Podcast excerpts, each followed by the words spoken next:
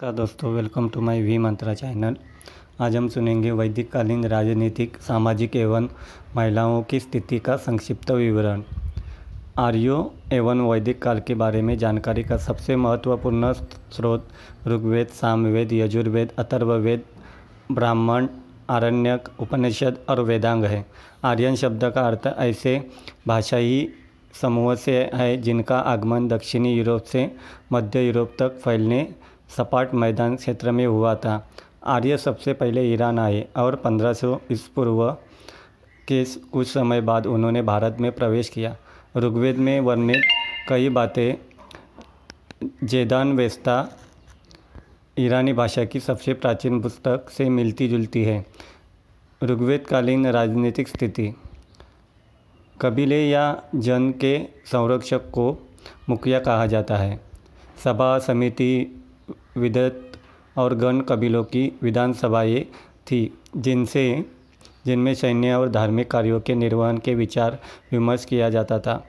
उस समय कुछ गैर राजतंत्रीय राज्य भी थे, जिसके प्रमुख को गणपति या ज्येष्ठ कहा जाता था।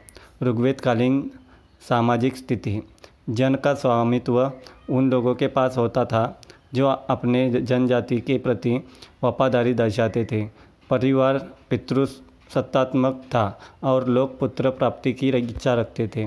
उस समय परिवार का आकर बड़ा होता था।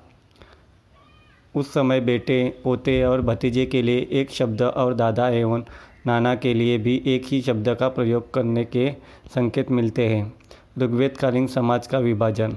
भारतीय क्षेत्र में पहली बार वर्ण शब्द का इस्तेमाल आर्यों के आगमन के बाद किया गया था। ऋग्वेद के अनुसार वर्ण शब्द का प्रयोग केवल आर्यों या दासों के गौर या वर्ण, कृष्ण वर्ण के लिए किया जाता था, न कि ब्राह्मणों और क्षत्रियों के लिए।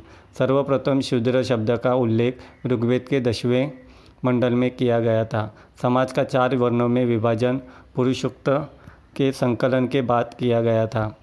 ऋग्वेद ऋग्वेदकालीन देवता प्रारंभिक वैदिक धर्म प्रकृति और प्राकृतिक घटनाओं पर आधारित था। प्रजा, पशु और धन के लिए बलि दी जाती थी, लेकिन यह धार्मिक उत्थान से संबंधित नहीं था।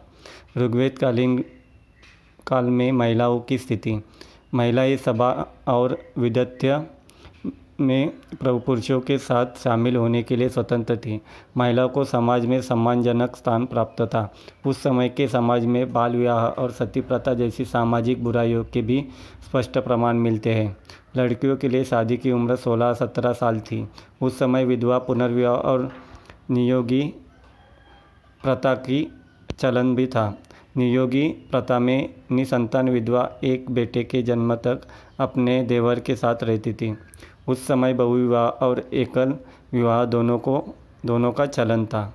इस प्रकार ये सारी प्राचीन इतिहास था। Thank you